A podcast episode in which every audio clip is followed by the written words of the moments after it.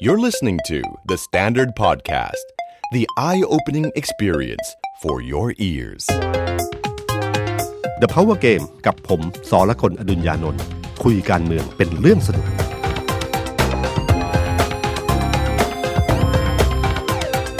สวัสดีครับ ผมสอละคนอดุญญานนท์ สวัสดีครับ ผมออฟพลวุฒิสงสกุลคอนเทนต์ครีเอเตอร์การเมืองเดอะสแตนดาร์ดครับ สวัสดีคุณผู้ฟังแล้วก็สวัสดีพี่ตุ้มครับ ครับ ช่วงนี้ไวรัสโคโรนา 2019กำลังระบาด ใช่ แล้วก็เป็นข่าวใหญ่กลบการเมืองไปพอสมควรนะค โห รับ นาเลยนะครับ ครับ นี่แต่ตอนนี้ผมเชื่อว่าข่าวน่าจะเริ่มเบาลง ครับ นะครับ แม้ว่าความรุนแรงของมันยังไม่ได้เบาลง ครับ นะดูตัวเลขผู้เสียชีวิตที่จีน ครับ ผู้ติดเชื้ออะไรต่างๆเนี่ยก็ก็ยังตัวเลขตอนนี้ยังก้าวกระโดดอยู่ ครับ แต่มันคงมีเวลาพักฝักเชื้ออยู่ประมาณ 14 วัน ครับ นะหลังจากนั้นผมถ้าคุมอยู่จริงอ่ะตัวเลขมันจะเริ่มลดนะค ครั รับบ ซึ่งไม่รู้ว่าจะมาถึงวันนั้นเมื่อไหร่ ฮะ แต่รู้แน่ๆคือไวรัสโคโรนานี่ส่งผลกระทบต่อเศรษฐกิจไทยเยอะมาก ครับ นะครับ เมื่อวานผมไปห้างใหญ่แถวกลางเมืองสอง ครับ ห้าง โอ้โห เข้าไปเหมือนเป็นห้างของตัวเอง นะครับ เราเหมือนเป็นเจ้าของห้างแล้วเดินตรวจห้างอะครับ ก็พนักงานนี่มากกว่าลูกค้า โอ้โห คุยกับรปภข้างหน้าเขาบอกว่าเป็นอย่างนี้ประมาณมาประมาณ4ี่ห้าวันแล้วแล้วก็แบบเห็นชัดๆเลยนะครับ ที่จอดรถโล่งสบาย ครับ ถ้าจะไปนั่งทำงานทั้งวัน ผมเชื่อว่าพนักงานร้านอาหารไม่ว่าเรานะครับ เพราะว่า อย่างน้อยก็มีเพื่อนหน่อยนะครับนี่ เออ นี่คือภาพที่เกิดขึ้นจริง แล้วก็น่าจะเป็นเรื่องใหญ่ ครับ แต่ในทางการเมืองเนี่ยนะครับ เรื่องอภิปรายไม่วางใจ ครับ แม้ว่าโดนกระแสเรื่องนี้กลบไปบ้างเนี่ยแต่มันมีความร้อนแรงของมันอยู่ ครับ นะครับ และยิ่งเอ่อตุลาการสารรัฐธรรมนูญนะครับ ครับ กำหนด ท่าน วัน กำหนดวัน เพราะดูปฏิทินการเมืองแล้วเนี่ย วันที่ 21 เป็นต้นไปของเดือนกุมภาพันธ์เนี่ย ครับ โอ้โหการเมืองจะน่าจะกลับมา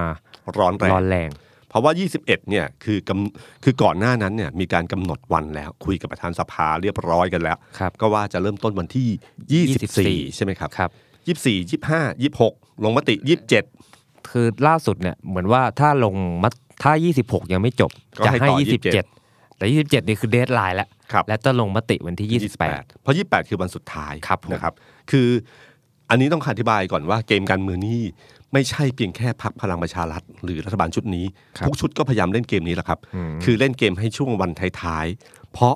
จะทำให้ฝ่ายค้านเนี่ยไม่สามารถลากได้นาน ช่วงท้ายๆที่ว่านี่คือท้ายสมัยประชุม ใช่ครับ เพราะว่าท้ายคือถ้ากำหนดวันปิดประชุมเรียบร้อยแล้วเนี่ย ครับ ยังไงสภาอยู่ไม่เกินนี้ ครับ คุณลากยังไงก็ลากไม่เกินเส้นนี้ ครับ นะถ้าลากเกินวันนี้ออก ครับ นะบอลออกไปฉะนันมันก็เป็นวิธีการง่าย ๆ คือว่าถ้าปล่อยเวลานานไปอ่ะมันมีเราก็เคยถ้าดูในสภาบ่อยๆ เราก็จะเห็นวิธีการใช่ไหมครับว่าพิปรายไปเรื่อยๆ แล้วก็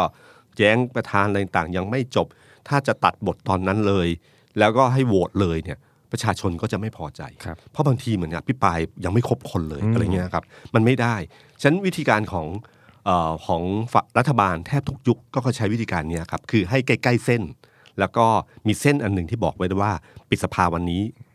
กำกับไว้ อภิปรายยังไงก็ไม่เกินวันนั้น แต่พี่ตุ้มครับก่อนที่จะไปศึกอภิปรายไม่ไว้วางใจ ครับ ปรากฏว่าต้องลุ้นว่าพักอนาคตใหม่ จะได้ ใช่ครับ ร่วมอภิปรายไม่ไว้วางใจกับเขาหรือเปล่า ใช่ครับพอหลังจากที่ประชุมกันเรียบร้อยกำหนดวันกันได้เรียบร้อย ค เนี่ รั ย บ พอช่วงบ่ายใช่ไหมฮะหรือว่าอีกวันหนึ่งเนี่ยก็คือตุลาการศาลรฐธรรมนูนกำหนดวันมาเลยว่ายี่สิบเอ็ดเนี่ยจะยี่สิบเอ็ดเนี่ กุ ย มภาพันธ์ กุมภาพันธ์จะตัดสินคดี ยุบยุบหรือไม่ยุบพักอนาคตใหม่ในคดีกู้เงิน ใช่ครับ แล้วก็เอ่อผมว่าประเด็นที่น่าสนใจคือการที่ไม่มีการไต่สวน ครับ ใช่ สาร ไห รัฐธรรม ค นู บ ญท่านท่านระบุในใบที่ออกมาแจกสื่อมวลชนเป็นข่าวว่าไม่เปิดให้มีการไต่สวนพยานบุคคล แต่ว่าอนุญาตให้ส่งเอกสารชี้แจงได้ ครับคล้ายๆกับเมื่อตอนครั้งที่แล้ว ครับ คดียุบพักครั้งที่แล้วเหมือนกันของอนาคตใหม่ ครับ ใช่ไหมครับ แต่ครั้งนี้แตกต่างกันอยู่นิดหนึ่ง ครับ คือสารรัฐธรรมนูญเนี่ยบอกเลยบอกว่า ตามคำร้องของผู้ร้องและคำชี้แจงแก้ข้อหาคดีพอวินิจฉัยได้นะครับ ไม่จำเป็นต้องทำการไต่สวนพยานบุคคล แต่เพื่อประโยชน์แห่งการพิจารณาให้พยานบุคคลรวม 17 ปาก ตามที่ผู้ผู้ถูกร้องยื่นบัญชีระบุพยาน จัดทำบันทึกถ้อยคำยืนยันข้อเท็จจริง หรือความเห็นเป็นหนังสือ ยื่นต่อสามนูนในวันที่ 12 กุมภาพันธ์กกตก็ยื่น 12 เหมือนกัน ครับ ถ้าเราใช้ตักกะเรื่องนี้มาจับ ครับ นะ ครั้งที่แล้วไม่ให้มีการไต่สวน ครับ บอกว่าคดีเนี่ยมันมีข้อมูลพอแล้ว ไม่ต้องอะไร ไม่ต้อง ทั้งนั้ทั้งนสิ้นเดี๋ยววินิจฉัยเลย แล้วก็ตัดสินบอกว่าไม่ยุบ ครับ อ่าก็คือบอกได้เลยว่าอ๋อที่ไม่ให้มีการไต่สวนเพราะข้อมูลมันชัดอยู่แล้ว มันไม่มีอะไร เสียเวลาเปล่าๆเพ ครับ ราะจะ ผม ตัดสินว่าไม่ยุบอยู่แล้ว ครับผม ฉะนั้นง่าย ๆ ก็คือคุณไม่ต้องไต่สวนอะไรทั้งสิ้น ครับ แต่ ครั้งนี้ ครั้งนี้ถ้าบอกอันนี้พูดให้หวัดเสียวเล่นๆนะครับ ครับ บอกว่าถ้าคิดอยู่แล้วว่าไม่มีมูล ครับ ไม่ยุบแน่ ครับ ๆก็ไม่จำเป็นต้องไต่สวนหรือให้ยื่นเอกสารอะไรเข้ามาใช่ไหม ใช่ไหมครับ แต่ถ้าสมมติให้ยื่นเข้ามา แปลว่ามันมีความคลุมเครืออะไรบางอย่างหรือเปล่า อืม พอประเด็นอย่างนี้ขึ้นมาผมเป็นพักนาคตใหม่ผมหวาดเสียวนะ ครับ เพราะบังเอิญมันมีเรื่องครั้งก่อนมาก่อนอยู่แล้ว ที่ตัดสินว่าไม่ยุบโดยที่ไม่ต้องไต่สวน ครับ ซึ่งตักกะมันง่ายๆ ก็คือว่าอ๋อมันชัดเจนอยู่แล้ว มันไร้สาระ ครับ ไม่ยุบแน่ๆฉันไม่ต้องไต่สวนเพิ่มเสียเวลา ครับ แต่ครั้งนี้ให้ยื่นข้อมูลเพิ่ม อืม แต่ไม่มีการไต่สวน ครับ ซึ่งพระนาคนใหม่ก็บอกว่า ถ้าอย่างนั้นให้ไต่สวนดีกว่าไหม เพราะว่ามันมีเรื่องราวของเอ่อการกระบวนการของกกตที่เขารู้สึกว่ามันไม่ชอบทำซึ่งจะน่าจะมีการไต่สวน ครับ แต่ปรากฏว่าไม่มีแต่ให้ยื่นเป็นเอกสาร ครับ อันนี้น่าหวัดเสียวนะครับ ซึ่งถ้าในเชิงเกมการเมือง ก็หมายความว่าถ้า 21 สมมุตินะครับ ถ้าเป็นข่าวร้ายของพักอนาคตใหม่ คือยุบพักอนาคตใหม่ ครับ ก็หมายความว่าพักอนาคตใหม่ แกนนำหลาย ๆ คนนะครับ ที่เป็นกรรมการบริหาร สิ พร บ รค คนที่ ที่ เป็นส จะ ส ไม่มีสิทธิ์อภิปราย ครับ ในวันนั้นนะครับ และเสียงก็จะหายไป ครับ เอ๊ะถ้ามันชื่อรายชื่อมันขึ้น บัญ มา ชี ทันทีรายชื่อจะ ครับ ขึ้นมา แต่ถ้าสมมติว่าแต่แน่ๆ คือตัวหลักๆ เช่นจานปิยบุตรหลายๆ คนเนี่ยก็ไม่มีสิทธิอภิปรายใน ครับ วันนั้นนะครับ ก็ทำให้เหมือนกับเอ่อพลังของฝ่ายค้านในการถล่มรัฐบาลก็จะเบาลง หวบเลยพอสมควรนะฮะ เพราะว่าแต่ละคนที่เป็นกรรมการบริหารพรรคนี่คือแบบอื้อหือ ดาวสภา ดาวสภา ของยุคนี้ทั้งนั้น ใช่ครับ ครับ ฉะนั้นถ้าสมมติว่าเป็นอย่างนั้นจริงเนี่ยมันก็คือการถ้าในภาษามวยคือเตะตัดขา ครับ กำลังเดินจะจ้วงหมัดแล้วก็เตะตัดขาหน้า อืม นะเราถ้าเราเห็นภาพเราจะรู้เลยเตะตัดขาหน้าปั๊บจะถลำไปนิดนึงอะ ครับ ใช้ภายในเวลา 3 วันมันโอ้โหมันมันหนึ่งกระแสข่าวมันก็จะพลิกนิดหนึ่งเพราะว่าช่วงนั้นกระแสข่าวเรื่องอนาคตใหม่ก็จะมาว่าโดนยุบพักสมมตินะครับ ครับผม ถ้าเป็นข่าวร้ายแบบแบบนั้นเนี่ยในเชิงข่าวเนี่ยมันก็จะกลบข่าวอภิปรายไปนิดหนึ่ง ครับ แล้วก็ทำให้ความเอ่อหนักแน่นของพรรคฝ่ายค้านก็ลดทอนลงด้วย อืม นี่คือเรื่องที่น่าจับตามองนะครับ ครับ แต่ทั้งหมดเนี่ยเอ่อหลายคนก็บอกว่าแต่ ด้วยความเชื่อนะครับว่า แต่ข้อมูลมันไม่พอไม่ใช่เหรอ เพราะถ้าการกู้เงินแล้วไม่ได้เป็นหนี้สินแต่เป็นรายได้พักอื่น ๆ ที่มีการกู้เงิน ถ้าเราจำเรื่องเก่าๆได้นะครับ ว่ามีการแฉว่าแต่ทุกทุกพักเนี่ยก็มีการกู้เงิน ครับ แล้วก็ยื่นในงบของพรรคการเมืองทั้งสิ้น ครับ ว่าระบุว่ามันเป็นหนี้สินนะฮะถ้าแบบนั้นพรรคอื่นก็โดนด้วยเหรออีกคนนึงก็บอกแย้งบอกว่าอย่าลืมนะครับ อาจารย์วิษณุเขาได้ฉายาจากรัฐบาลเอ่อจากสื่อมวลชนว่ายังไงนะ เป็นบิดาแห่งการยกเว้น นะครับ คือคือรัฐธรรมนูญหรือกฎหมายที่อ่านเหมือนกันเนี่ย ครับ มันตีความได้หลายอย่าง อืมอืม ฉะนันตีความอาจจะไม่เหมือนกันก็ได้นะครับ อาจจะมีการยกเว้นบางสิ่งบางอย่างเกิดขึ้นก็ได้ ช่วงนี้เขามีการสอบตำแหน่งทางตุลาการ เพื่อนผมหลายคนรุ่นเดียวกันก็ไปสอบ ก็ ครับ โพสเฟซบุ๊กเล่นๆแซวเล่นๆว่า ในห้องสอบเนี่ยอยากเป็นอาจารย์วิศวะจัง เพราะว่า ตอบอะไรก็ถูกหมด ครับอันนี้ก็เป็นมุกของของพวกนิติศาสตร์ทั้งหลาย ครับ นะครับ ก็เรื่องนี้นะครับเป็นเรื่องที่หนึ่งที่เกิดขึ้น แต่ขณะเดียวกันเนี่ยเราย้อนกลับมาเรื่องอภิปรายไม่วางใจ ซึ่งผมว่าตอนเนี้ยรัฐบาลเอง แม้จะมีเรื่องยุบพักอนาคตใหม่รอคอยอยู่ก็ตามที แต่เรื่องของการอภิปรายไม่วางใจเนี่ยผมว่าทำให้คนที่ไม่เคยโดนเนี่ยหวั่นไหวนะ ครับผม อย่าลืมว่าพลเอกประยุทธ์เนี่ยนะครับแล้วก็พลเอกอนุพงศ์พลเอกประวิตยเนี่ยนะครับซึ่งแต่ละคนเนี่ยไม่ใช่นักการเมือง ครับ อาชีพ เคยอยู่ในตำแหน่งอยู่ในอำนาจ ครับ มาช่วง 5 ปีที่ผ่านมา เป็นอำนาจที่ค่อนข้างเบ็ดเสร็จ ครับ ไม่มีการตรวจสอบ ครับ อภิปรายไม่ไว้วางใจเนี่ยนะครับต่อให้เป็นนักการเมืองเก่าๆยังก็ตามที ยังลัว เจอทุก ลย ครั้งยังกลัวนะคุณคิดดูนะมันเหมือนกับเดินยืนอยู่ข้างบนเวทีอยู่บนคนเดียว แล้วก็โดนพักเอ่อสอสอขึ้นมาว่าว่าว่าว่าว่าต่าง ๆ นานาเนี่ยครับด้วยสำนวนโวหารของเขาเนี่ยโอ้โหมันฟังแล้วมันเจ็บนะ อ่า แล้วก็ถ้าโต้ตอบไม่ดีอะเสียการเมืองได้เยอะมาก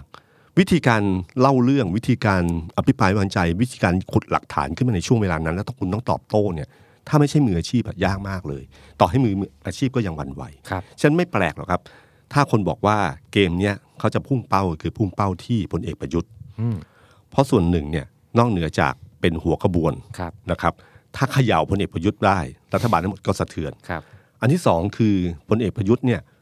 มีบุคลิกส่วนตัวอันหนึ่ง ครับ ซึ่งผมว่านักการเมืองพวกฝ่ายค้านจะชอบมาก คือท่านเป็นคนจุดเดือดต่ ต่ำมาก ำอ่าโมโหได้ง่ายมาก ครับ ถ้าเราจำวันแรกของการเปิดสภาได้ โอ้โห กับคุณเสรีพิสุทธิ์ ครับ เห็นชัดเจนเลยว่าการพอถึงจุดหนึ่งอ่ะควบคุมไม่ได้ ครับ แม้ว่าพยายามสั่งตัวเองให้ควบคุม ครับ แต่ก็ไม่ควบคุมไม่ได้นะ ฉะนั้นครั้งเนี้ยมันมีโอกาสมากเลยครับเอ่อเกมตอนแรกอ่ะพักฝ่ายค้านพักเพื่อไทยอ่ะบางทีเขาอยากจะเล่นพลเอกประยุทธ์คนเดียว อืม พุ่งเป้าไปเลยว่าหัวหน้ารัฐบาลคนอื่นไม่ต้องยุ่ง ครับ เอาคนนี้คนเดียวเลยเขย่าเพื่อให้ความน่าเชื่อถือลดทอนลง ครับ เพื่อเขย่าเพื่อให้เกิดแผลบางสิ่งบางอย่างขึ้นมา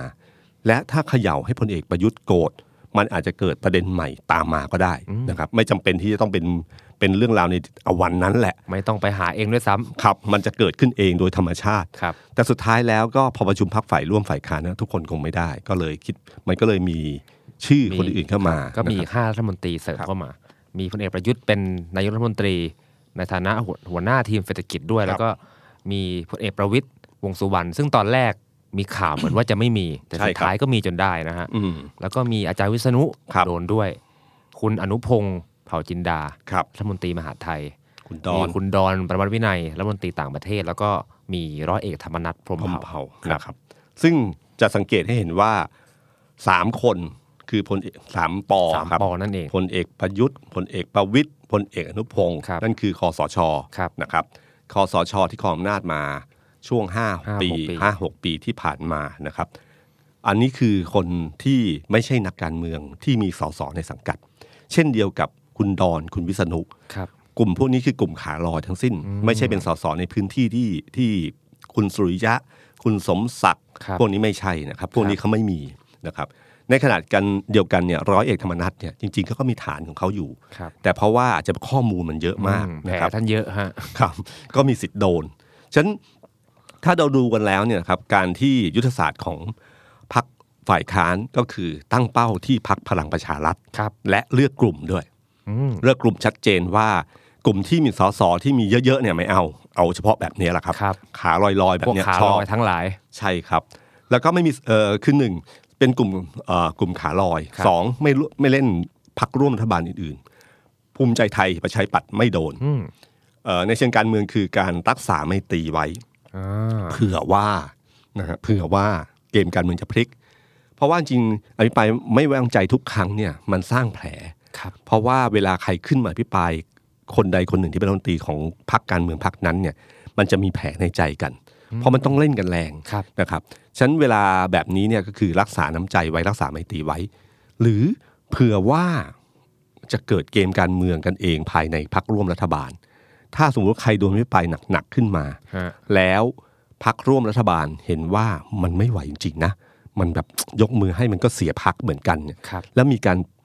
ไม่ยกให้หรืองดออกเสียงบางคนทำให้เสียงน้อยลง มันจะเกิดความสั่นไหวขึ้นมานะครับเอ่ออันที่สามการเล่นกลุ่มอำนาจของสสคอสช คือสามปอเนี่ยเพราะว่าจริงๆเนี่ยช่วงเวลา 5 ปีที่เป็นคอสชเนี่ยฮะมันเป็นการใช้อำนาจโดยที่ไม่มีการตรวจสอบ ครับ แผลเยอะ อืม มันมีแผลโดยที่ไม่ตั้งใจเยอะ อืม เพราะว่ามันไม่มีการตรวจสอบ ครับ มันก็สามารถใช้ตะคิดอะไรก็ตัดสินใจได้เลย คิดอะไรก็ใช้มาตราสิบสีได้เลย ครับ พวกนี้บางทีมันไม่ใช่มีผลดีอย่างเดียว มันมีผลเสียที่เกิดขึ้นได้ เพราะคิดไม่ได้รอบคอบนัก เพราะไม่มีการตรวจสอบไอ้สิ่งเหล่านี้เป็นประเด็นที่สามารถที่จะหยิบยกมาอภิปรายไม่ไว้วางใจได้นะฮะแล้วก็เอ่อกลุ่มนี้ไม่เป็นกลุ่มที่ที่ผมบอกแล้วครับ ไม่มีสส แต่จริงๆอ่ะต้องยอมรับนะว่า แม้ว่าไม่มีสสแต่มีอำนาจเยอะนะฮะ อ่า เป็นอำนาจที่เกิดขึ้นในช่วง 5 ปีที่สร้างเครือข่ายขึ้นมา เพราะว่าเวลาเราอยู่ในอำนาจเนี่ยมันก็ต้องมีเครือข่าย ครับ เครือข่ายสำคัญที่สุดเนี่ยกระจายอยู่ในวุฒิสมาชิก โอ้โห พลเอกประยุทธ์นี่มี power สูงสุด คือการมีวุฒิสมาชิก 250 คน ซึ่งมีสิทธิ์ในการเลือกนายกรัฐมนตรี คนอาจจะลืมไปแล้วนะฮะ เรื่องนี้เรื่องใหญ่นะครับ ครับผม ทำให้พลเอกประยุทธ์สามารถเป็นนายกได้ เพราะพรรคร่วมรัฐบาลเวลาเขาเห็นพลเอกประยุทธ์เขาไม่ได้เห็นพลเอกประยุทธ์คนเดียว ครับ เขาเห็นพลเอกประยุทธ์ และ บวก อีก 250 บวก 250 คือ รับ มีพรรคการเมืองที่หนุนหลังพลเอกประยุทธ์อยู่แล้ว ครับผม 250 คือเหวี่ยงไปอยู่พรรคฝ่ายค้านยังไงก็ไม่ได้เป็นรัฐบาล เพราะเสียงไม่ถึง ครับ นะฮะฉะนั้น พลเอกประยุทธ์เนี่ยมี power อยู่ตรงนี้เอ่อเป็นอำนาจที่เกิดขึ้นจากช่วงเวลาของเป็นการเป็นคอสช ร่างรัฐธรรมนูญขึ้นมา แต่งตั้งวุฒิสมาชิกด้วยตัวเอง ครับ แล้วก็อีกอันหนึ่งก็คือเรื่องของพลังอำนาจในองค์กรอิสระ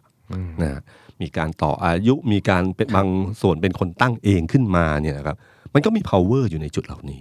นี่เป็นอำนาจที่อยู่นอกสภาผู้แทนราษฎร แต่เป็นอำนาจที่มีบทบาทในสังคมไทยในการเมืองไทย ฉะนันวิธีการสั่นสะเทือนก็คือว่าเมื่อเป็นแบบนี้เนี่ยก็เล่นในสนามที่เราถนัด สนามของในสภาผู้แทนราษฎรอำนาจเหล่านั้นไม่มีผล ไม่มีผลผล ใช่ คือสอสอ ใช่ครับ ครับ ฉะนันแต่กลุ่มนี้เนี่ยมีอำนาจอยู่ในนอกสภา แต่ในสภาเนี่ยไม่มีสสอยู่ในมือเท่าไหร่นัก ครับ นะครับฉะนันเป็นเกมที่ฝ่ายค้านเลือกเล่น อืม เลือกเล่นเพื่อจะนำไปสู่ผลสะเทือนต่อเครือข่ายและความชอบธรรมต่างๆ สะเทือนไปถึงถ้าสั่นความน่าเชื่อถือของพลเอกประยุทธ์ได้มากเท่าไหร่ ครับ มันจะมีผลต่อเนื่องถึงเครือข่ายต่างๆ บางทีมันจะกระทบชิ่งไปถึงทำให้การแก้ไขรัฐธรรมนูญง่ายขึ้นก็ได้นะฮะไอ้สิ่งเหล่านี้มันเป็นเป็นโมเมนตัมหรือเป็นระลอกขึ้นทางการเมืองที่บางทียังมองไม่เห็นในวันนี้ ครับ แต่การเขย่าพลเอกประยุทธ์เนี่ยมีความสำคัญในเชิงยุทธศาสตร์การ ครับ เมืองของพรรคฝ่ายค้านมากนะค ครั รับบ ฉะนันเป้าหมายจริงๆเนี่ยถามว่ากะล้มรัฐบาลเลยไหม และทางทฤษฎีมันล้มไม่ได้อยู่แล้ว ใช่ไหมฮะ ยกยกมือยังไงนับเสียงเนี่ยพรรครัฐบาลก็เยอะกว่าอยู่แล้ว ใช่ครับแล้วยิ่งตอนนี้พรรครัฐบาลได้เติมเสียงของ ครับ เศรษฐกิจใหม่เข้าไปอีกห้าใช่ไห ค ม รับ ฮะ ผม แล้วก็ และอะไรก็ไม่รู้อีก อะไรที่ที่เราอาจจะมองไม่เห็นอีก ครับ ก็งูเห่าที่แทรกตัวอยู่ตามพักฝ่ายค้านต่าง ครับ ๆ อาจจะ ผม อยู่อีกโชว์มาโชว์ตัวในวันนั้นก็ได้ถ้าจำเป็น ครับ แต่ถ้าไม่จำเป็นก็เก็บมือไว้ก่อน ไว้ใช้ในจับในยามไม่จำเอ่อยามจำเป็นจริงๆนะเอ่ออีกอันหนึงก็คือว่าถ้าวันนั้นเป็นวันที่อนาคตใหม่โดนยุบ อืม มันมีโอกาสที่ระสำระสายเสียงอีกนิด ถูกต้องฮะ ฉะนั้นในแง่ของการเสียงที่จะล้มรัฐบาลเนี่ยมันล้มไม่ได้อยู่แล้ว ครับ ถึงล้มไปก็ไม่ได้หมายความว่าจะฟอร์มคลมอได้ ครับ เพราะว่ามันมี 250วุฒิสมาชิกอยู่ ครับ ในการที่จะเลือกนายกมนตรีคนใหม่ ครับ นะครับ ฉะนั้นโดยเกมการเมืองอ่ะไม่ใช่แน่ อืม ๆ อันที่สองก็คือพรรคฝ่ายค้านเอง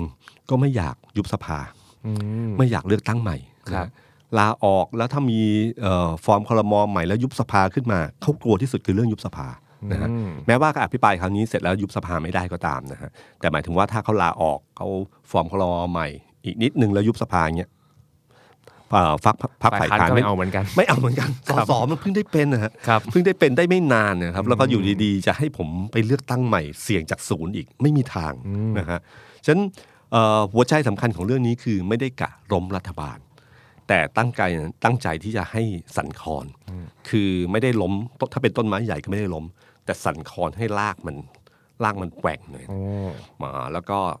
อาจจะมีดอกผลร่วงบ้าง ที่สุดที่สำคัญที่สุดคือ ถ้าเป็นไปได้ก็คือการเปิดแผลของต้นไม้ใหญ่อันนี้ แผลที่สำคัญที่สุดจะเกิดขึ้นได้เมื่อเขย่าจนต้องปรับคลมอ ครับ ถ้าเขย่าจนปรับคลมอเมื่อไหร่เนี่ยครั้งนี้ละถือว่าประสบความสำเร็จอย่างสูง ครับ เพราะว่าการปรับคลมอเนี่ยมันจะนำไปสู่การเอ่อปรับคลเอ่อการเปลี่ยนตัวรัฐมนตรี ครับ ก็หมายความว่ามีคนที่เสียประโยชน์ และคนที่ได้ประโยชน์ อืม การเมือง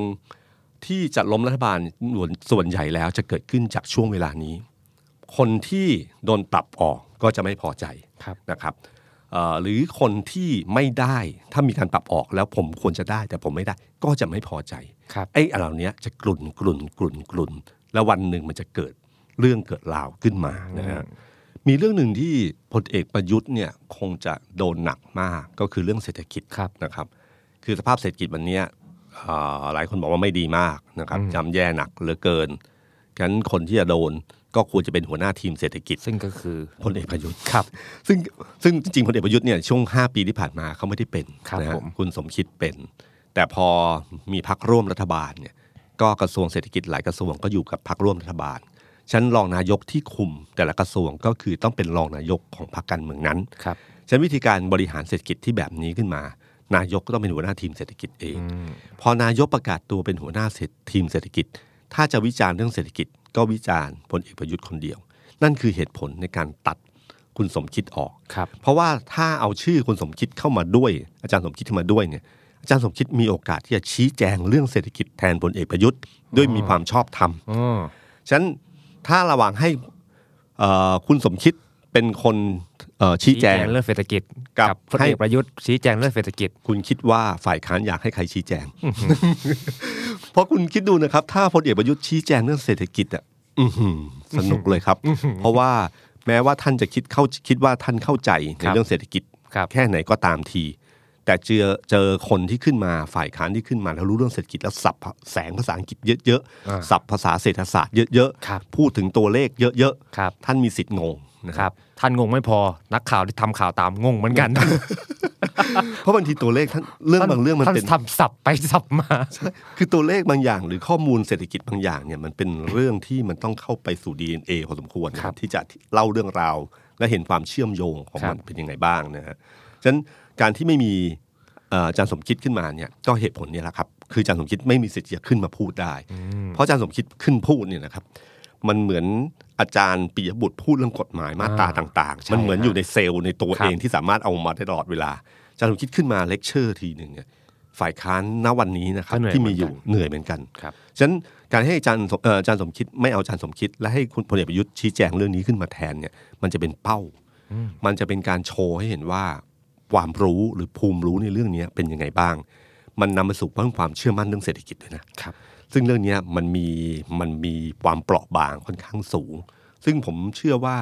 พลเอกประยุทธ์เนี่ยจะเหนื่อยมากกับเรื่องนี้ และผมถ้าฝ่ายค้านเล่นเรื่องนี้หนักๆเนี่ยมีโอกาสที่หลายเรื่องจะหลุดออกมาและพลาดขึ้นมานะครับ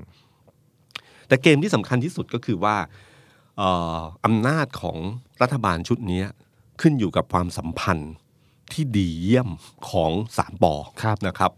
คือพลเอกประยุทธ์พลเอกประวิตย แล้วก็ พลเอกอนุพงศ์ คุณอนุพงศ์ท่านชื่อเล่นว่าป๊อก อ่า เขาเลยเรียกว่าสามปอ ครับสัมพันธ์นี้ลึกลึกซึ้งมาก ยาวย าวนาน าน น แล้ว มา ก็ ก คือทั้งสามคนเนี้ยเป็นนายทหารที่เรียกว่าบุรพาพยัคฆ์โดยเฉพาะพลเอกประวิตยกับพลเอกประยุทธ์เนี่ยอยู่บ้านเดียวกัน ครับ ตั้งแต่เป็นในร้อยพลเอกประวิตยเป็นร้อยเอกพลเอกประยุทธ์เป็นร้อยตรีอะไรอย่างนี้เลย ครับ เขาอยู่ด้วยกันมา อืม โตมาด้วยกัน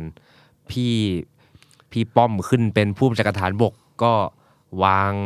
พลเอกอนุพง พ ศ์ ลเอกอนุพงศ์พลเอกประยุทธ์ให้เป็นต่อยาวไปถึงพลเอกอุดมเดช ครับ เขามีความสัมพันธ์ที่แนบแน่น แล้วก็ดูเหมือนว่าจะไม่มีอะไรไปทำลายความสัมพันธ์ของสามพี่น้องนี้เขาได้ ถ้าจำวันที่มีงานเลี้ยงพักร่วมรัฐบาล ใช่ ครั้งนั้น ฮะ ได้นะฮะพลเอกป ประ ระ ยุท ยุท ธ์ ธ์ ไปร่วม ะ งานเลี้ยงวันนั้นเนี่ยนักข่าวก็รออยู่ข้างหน้า ครับ ออกมาก็มาวานิดนิดๆ อืม อ่าบรรยากาศงานเลี้ยง อืม โอ้โห เรียกนักข่าวมาให้สัมภาษณ์ ครับ มันมีอันหนึงที่ผมจำได้ว่าพลเอกประยุทธ์ชี้ไปที่พี่ทั้งสองคน พี่ป๊อกพี่ป้อม พูดแบบนี้เลย ครับ ให้มาถ่ายรูปพร้อมกัน ให้าถ่ายรูปพร้อมกัน ไม่มีพี่สองคนนี้ไม่มีผมในวันนี้ มันแล้วก็พูดออกมาด้วยความใจจริงใจ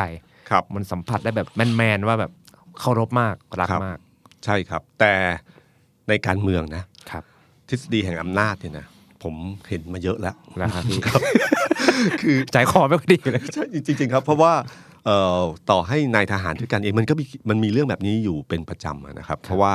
พอมันมีถึงจุดหนึ่งแห่งอำนาจเนี่ยมันมีคนรอบข้าง คนรอบข้างนี่สำคัญมากเลยครับทำให้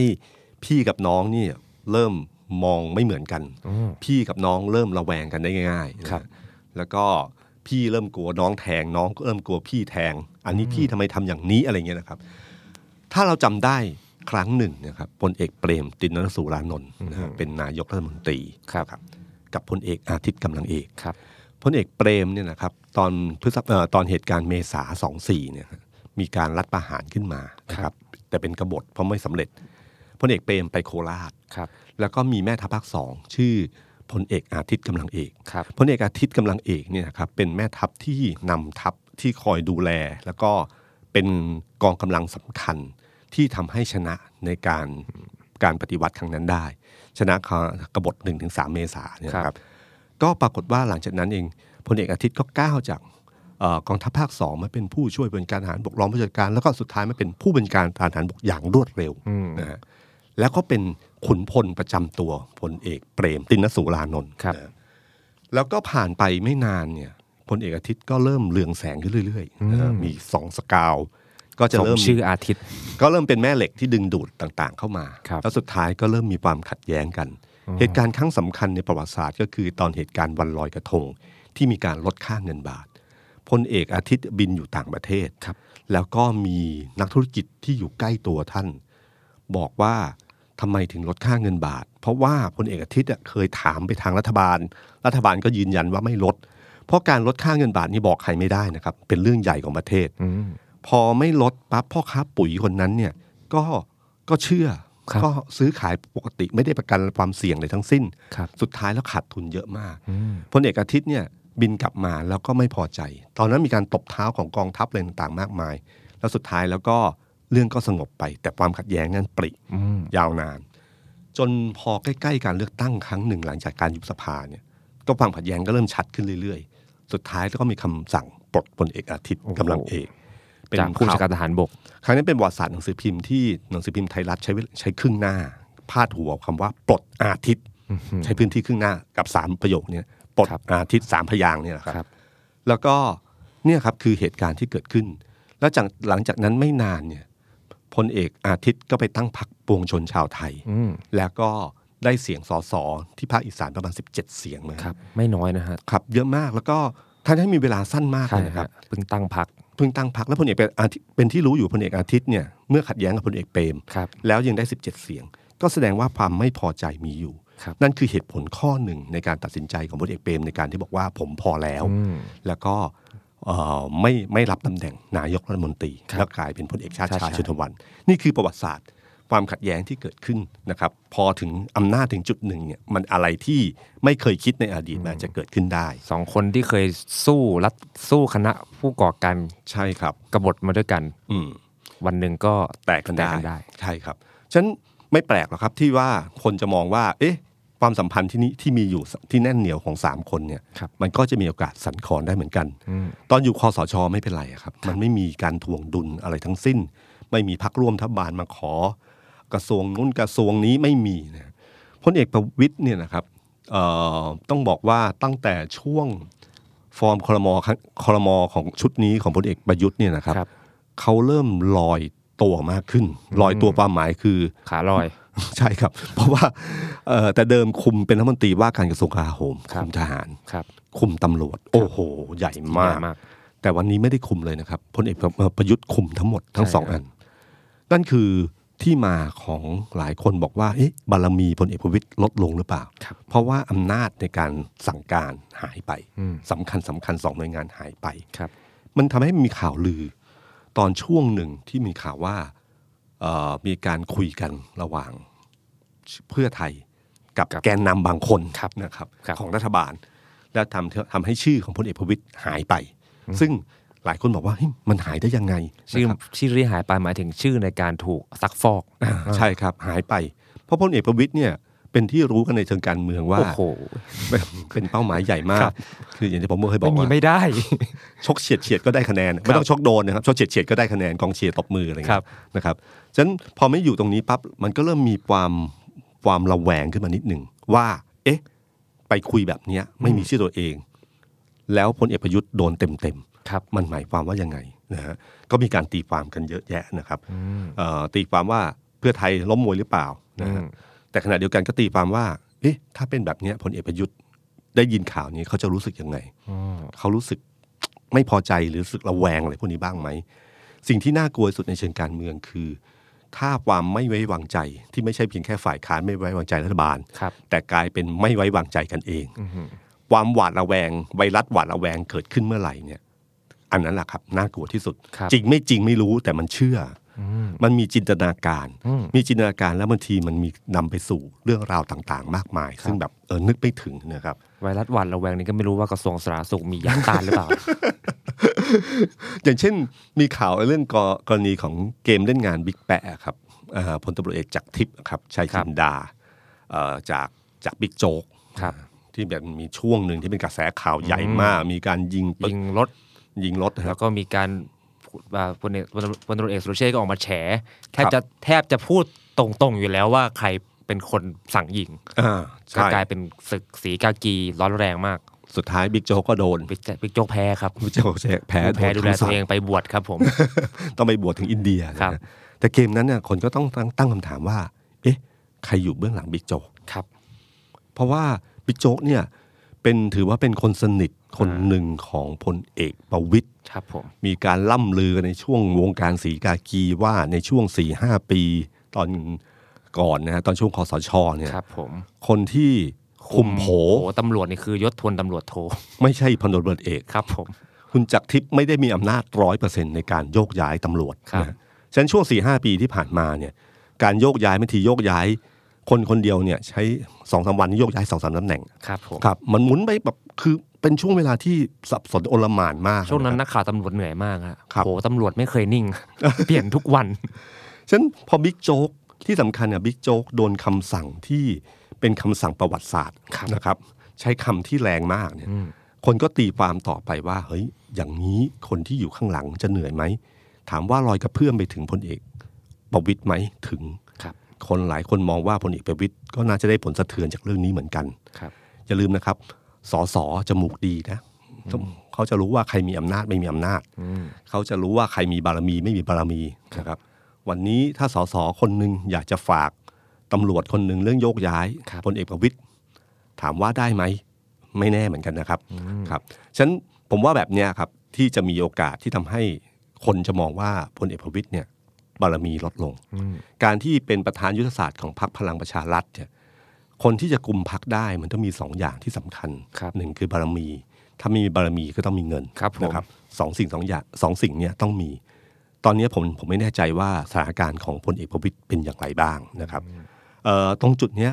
ทำให้หลายคนมองว่า ตอนเนี้ยความสัมพันธ์ระหว่างพลเอกประวิตยกับพลเอกประยุทธ์ ครับ ยังดีเหมือนเดิมหรือเปล่านะฮะอ่ะน่าจับตามองนะครับ แล้วก็พักฝ่ายค้านก็คงจะปล่อยข้อมูลแบบแปลกๆ แบบเนี้ยไป ครับ เรื่อยๆถ้าวิธีการบางทีบางทีไม่ต้องลงทุนอะไรมาก ปล่อยข่าวไปเรื่อย ครับ ถ้าปล่อยข่าวจนเขาเชื่อ โดยเฉพาะคนมีอำนาจเนี่ยส่วนใหญ่จะเชื่อง่าย ครับ นะครับ เพราะมันหมายถึงว่าเอ่อการรักษาอำนาจเนี่ยเป็นเรื่องที่สำคัญนะครับ ถ้าสมมติว่ามีข่าวอะไรที่ทำให้รู้สึกว่าอำนาจเราจะสั่นคลอนเนี่ยมีสิทธิ์ที่จะฟังและเชื่อนะครับ ถ้าสั่นคลอนความสัมพันธ์นี้ได้เมื่อไหร่เนี่ย เกมการเมืองเปลี่ยนนะฮะอำนาจเปลี่ยนคลายง่ายๆ ฉะนั้นเอ่ออีกเรื่องหนึ่งที่น่าสนใจคือว่าในช่วงอภิปรายไม่ไว้วางใจครั้งนี้เนี่ยมันมีการเคลื่อนของกลุ่มสามมิตร ใช่ฮะ สามมิตรรีเทิร์น สามเม็ดรีเทิร์นหลังจากบอกว่า ยุบแล้วพลังประชารัฐหนึ่งเดียวไม่มีแล้วกลุ่มสามเม็ดมันเคยตั้งมาตอนจะร่วมพักตอนนี้เป็นพักพลังประชารัฐมีหนึ่งเดียว เมื่อวัน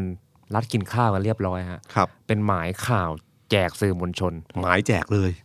ตอนแรกเราก็คิดว่าหมายหมายสีบที่ไหนได้ ทุกคนได้หมดฮะ ไปรอกันเต็มโรงแรม สิ่ง และ ทุกฉบับ แล้วที่เซอร์ไพรส์และสื่อมวลชนตกหมายนี้ไม่ได้ คือการเปิดหน้าครั้งแรกของคุณสมคิดจาตุศรีพิทักษ์ ครับ อาจารย์สมคิดเนี่ยเคยอ่านเจอแต่ในคอลัมน์การเมือง เคยรู้กันอยู่แต่ในวงการสื่อสารมวลชนวงการการเมืองว่า คือกลุ่มสามมิตร ไม่เคยเห็นท่านมาคุกคีตีโมงเท่าไหร่ คือสามมิตรมันมีสองความหมาย ครับ อัที่หนึ่งคือซัมมิตซัมมิตนี่คือเอ่อบริษัทของคุณสุริยะ ครับ นะครับ กับอันที่สองคือสามมิตรคือสามคน แล้วก็ทุกคนบอกสามมิตรเนี่ยมันหมายถึงสม สามส ศั อก ดิ์ ครับ สามสอ ศักดิ์ สมศักดิ์เทพสุทิน ครับ สุริยะ จึ จึ ง ง รุ่ รุ่ ง ง เรื เรือ อง งกิกิจ จ และ สมคิดจาตุศรีพิทักษ์ ครับ นะครับเขาบอกเนี่ยคือสามมิตร อืมซึ่งภาพข่าวเราไม่เคยเห็นอาจารย์สมคิด แต่ ครับ ครั้งนี้เนี่ยเป็นครั้งแรกที่อาจารย์สมคิดมา ถ้าใครจำได้นะครับว่าจุดกำเนิดของพรรคพลังประชารัฐอะเริ่มต้นจากสีกุมาร ครับ คือค คน น ที่ ที่ เป็ เป็น นธรรมะ ครับ คุณ สุวิทย์ สุวิทย์คุณ คุณกอบศักดิ์ กอบศักดิ์ แล้วก็คุณอุดเอ่อแล้วก็คุณสนธิรัตน์ ครับ นะครับ ซึ่ง สี่ สี่ คน คนนี้เป็นเป็นลูกเป็นลูกศิษย์เป็น ครับ เด็กในคาถาของอาจารย์สมคิด คืออาจารย์เอ่ออาจารย์สุวิทย์กับอาจารย์อุตมะเนี่ยคุณอุตมะเนี่ยเป็นลูกศิษย์เลย ครับ นะฮะคือทำงานวิชาการทำงานอะไรไปด้วยกันแล้วเป็นลูกศิษย์คุณสนธิรัตน์นี่เข้ามาที่หลัง ครับ นะครับเข้ามาตอนมูลที่สัมมาชีพ ตอนที่อาจารย์สมคิดตั้งขึ้นมาหลังจากหลังปี 49 ไปพักหนึ่งนะค ครั รับ บ แล้วก็ส่วนอาจารย์กอบศักดิ์เนี่ยเข้ามาที่หลังนะครับเอ่อปรากฏว่าตั้งขึ้นมาจากสีกุมารนี้ก่อน ครับ นะครับ จากนั้นก็มีข่าวว่าอาจารย์สมคิดเนี่ยไปติดต่อทางคุณสุริยะสมศักดิ์ ครับ ให้เข้ามา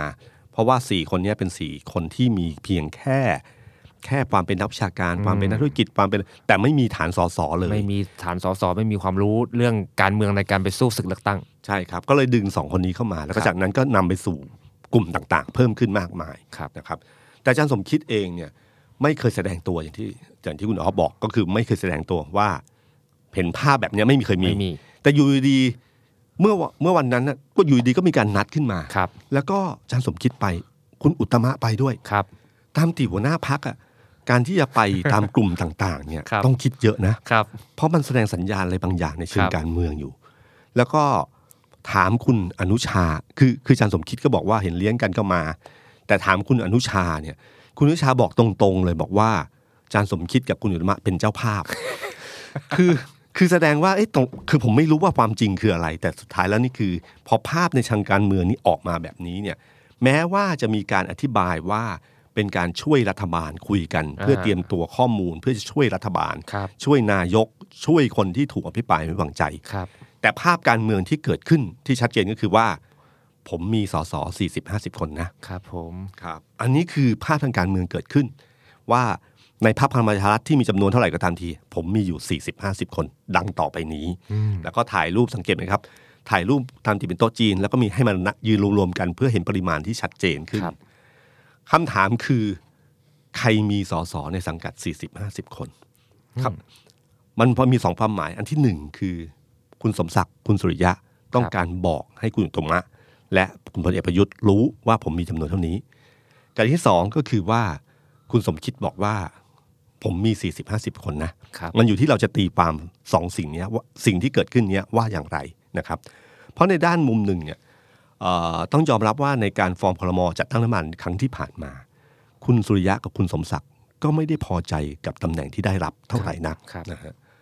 คุณคิดดูว่าสี่กุมารที่เป็นอยู่ในสังกัดของคุณสมคิดเนี่ยได้เก้าอี้ดีมาก อ่าเป็นรัฐมนตรัฐมนตรีรี ก ค ระ ลั ทรง วงเศรษฐกิจใหญ่ รัฐมนตรีพลังงา ๆพ น ลังงาน คุณสุริยะได้แค่อุตสาหกรรม ครับ อุตสาหกรรมกับพลังงานพลังงานในฐาในสายตานักการเมืองนี่ใหญ่กว่านะ ค ครั น บ ละเกรดครับผม ครับแล้วก็คุณสมศักดิ์ที่เป็นหัวหัวขบวนบุก โอ้โ หนักได้ รัฐมนตรียุติธรรม รัฐมนตรียุติธรรมนะ ค ค รั รับ บถามว่ามีความพอใจในตำแหน่งที่มีอยู่ไหม ตั้งแต่วันนั้นเป็นต้นมาเราก็รู้แล้วครับว่าไม่พอใจนะครับ แต่พอเมื่อเป็นอย่างนี้ขึ้นมาเนี่ยมันก็แสดงให้เห็นว่าตาในเชิงการเมืองนะครับ ก็คือแสดงว่ากลุ่มก้อนผมอยู่ประมาณนี้ ถ้ากลุ่มก้อนผมจะยกมือให้คุณ อืม อืมจะเป็นยังไง แล้วถ้าไม่ยกอะฮะ เอิ่มเอิ่มเราก็ตีความอย่างนั้นได้ใช่ไหมคครั รับ บ อีกด้านหนึ่งก็คือว่า ผมว่าคุณสมคิดเองเนี่ย ในภาวะเศรษฐกิจแบบนี้เนี่ย ด้านหนึ่งก็หวั่นไหวพอสมควรนะ ครับ เพราะว่าการเป็นการที่เป็นผู้นำจะรักษาเก้าอี้ไว้ได้เนี่ยครับ ถ้ามีเรื่องหนึ่งที่เป็นเรื่องหนักๆในความรับผิดชอบของความเป็นผู้นำรัฐบาลขึ้นมาเนี่ย แล้วมีปัญหาโดนโจมตีหนักๆมันต้องหาใครสักคนหนึ่งที่รับผิดชอบในงาน นี้ จิโกเขาเรียกหาแพะป่ะ ตำตำรวจเขาเรียกว่าหาแพะเอ่ อแต่แต่จริงๆก็คือว่าถ้าเราจำได้นะครับ คุณสมคิดไม่ได้เป็นขุนพลเศรษฐกิจคนแรกของพลเอกประยุทธ์ ครับ คนแรกคือหม่อมอุ๋ย ครับ ปิติยธรเทวกุล ใช่ครับหมอรพลปิปิติยาธรเนี่ยครับเป็นรัฐมนตรีมันปีหนึ่งเป็นรองนายกคุมเรื่องเศรษฐกิจ ครับ คุมอยู่ประมันปีหนึ่ง คุณสมคิดอะเป็นที่ปรึกษา ครับ พอวันหนึ่งช่วงปีนั้นเนี่ยเป็นปีที่เริ่มโดนเจียมโจมตีเรื่องเศรษฐกิจค่อนข้างหนักพลเอกประยุทธ์ตัดใจเปลี่ยน ฮะ เปลี่ยนหม่อมอุ๋ยออก แล้วเอาคุณสมคิดเข้ามา ครับ แล้วก็คือสองคนนี้แตกต่างกันหม่อมอุ๋ยเนี่ยเขาเติบโตมาจากการเงินมาอยู่จากอยู่จากแบงก์กสิกรก็เป็นผู้ว่าแบงก์ชาติ ครับ วิธีคิดเป็นวิธีคิดเรื่องการเงิน ครับ เอ่อคุณสมคิดเนี่ยเติบโตมาจากด้านการตลาด ฉะนั้นวิธีคิดเนี่ยคือเรื่องการตลาดเป็นหลักใหญ่นะฮะ ฉะนั้นวิธีคิดสองวิธีคิดเนี่ยอะไรที่ทำให้คนประชาชนพึงพอใจมากกว่า การเงินช้ามาก ครับ นะ ผมเข้าใจ การตลาดง่ายมาก อืม เข้ามาถึงชิมช็อปใช้อะนึกถึงไหมฮะ ครับ นั่น ผม คือวิธีคิดทางการตลาด อืม ฉะนั้นพอทำเกิดขึ้นมาเนี่ยพลเอกสมคิดเออคุณสมคิดเนี่ยก็ดูแลเศรษฐกิจมายาวนาน ครับ พอวันหนึ่งเริ่มมีปัญหาเรื่องเศรษฐกิจ แม้ว่าพลเอกประยุทธ์จะเป็นหัวหน้าทีมเศรษฐกิจ ครับ จะให้ท่านรับผิดชอบด้วยการท่านลาออกเหรอ อืม ท่านบอกแล้วว่าเหนื่อยแต่ไม่ลาออก ครับผม นะครับฉะนันต้องมันต้องมีคนบางคนที่ต้องรับผิดชอบเหมือนกัน มันก็คือการสั่นไหวทางการเมืองอยู่เหมือนกัน สิ่งที่ในทางการเมือง อะไรที่ไม่แน่เอ่ออะไรที่แน่นอนไม่แน่นอนเสมอนะครับ ครับ ฉะนันถ้าผลเอ่อการโชว์พลังครั้งนี้เนี่ยมันก็ทำให้เห็นว่าผมเนี่ยกับกลุ่มสามมิตรคือหนึ่งเดียวกันนะ ครับ คือมีฐานสอสอรองรับอยู่นะนะครับ ถ้าเปลี่ยนผมก็คิดดีๆนะนะครับ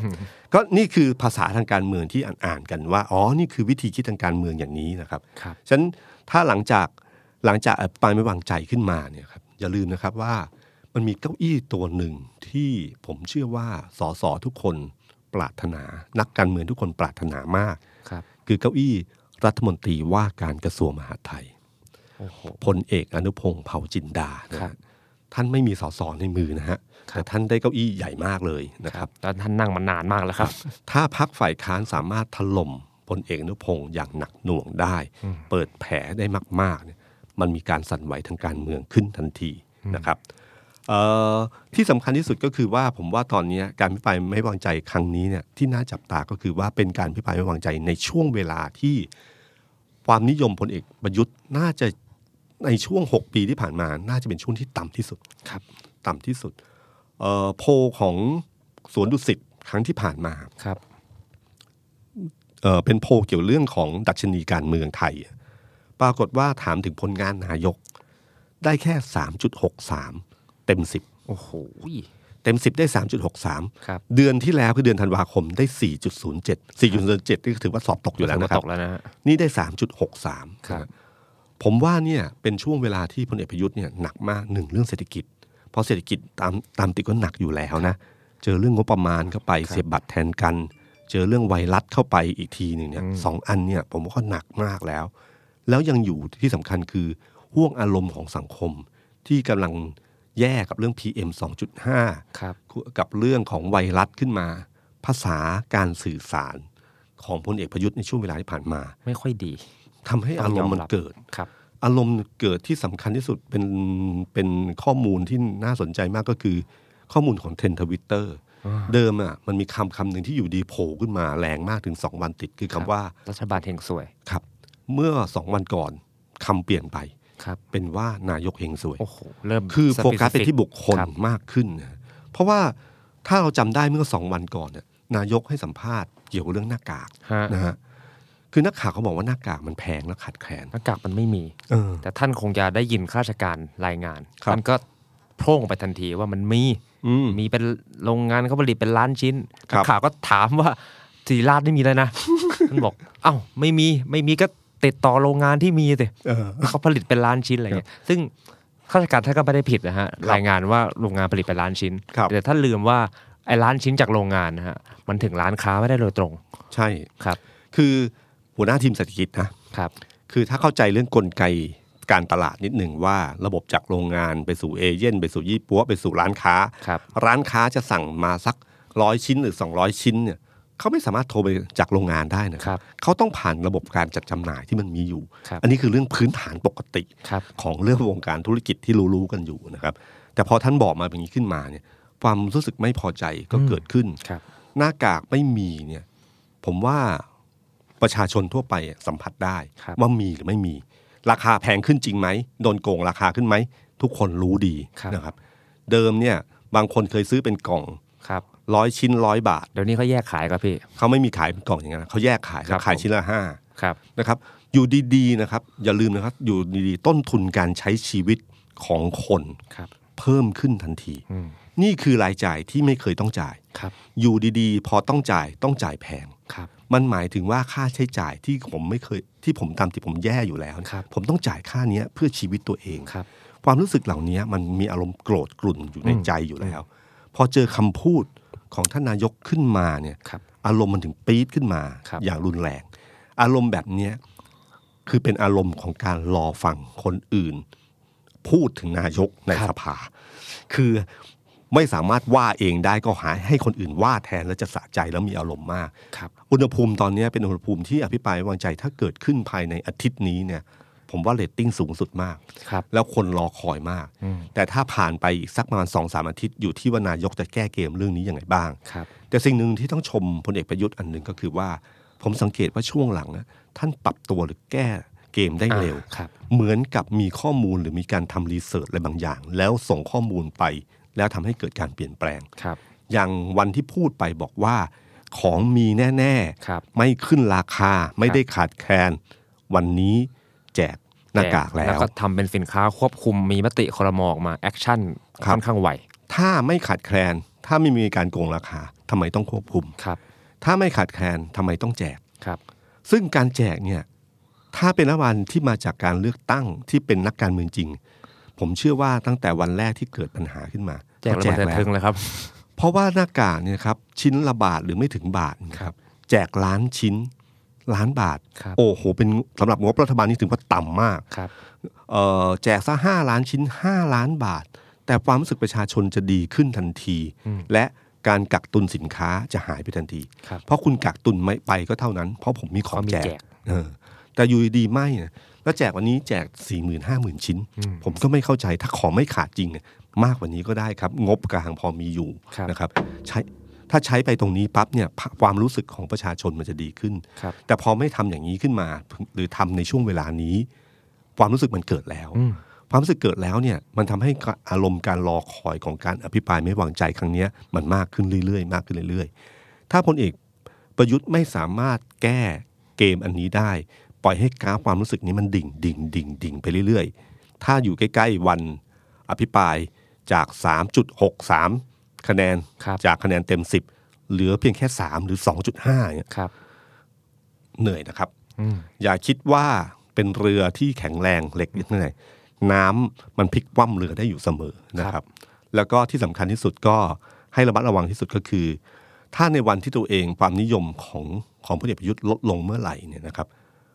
เอ่อเสถิรภาพรัฐบาลจะเกิดขึ้นทันทีจะมีปัญหาขึ้นทันที เพราะว่าทุกภาคการเมืองจะเริ่มรู้แล้วว่า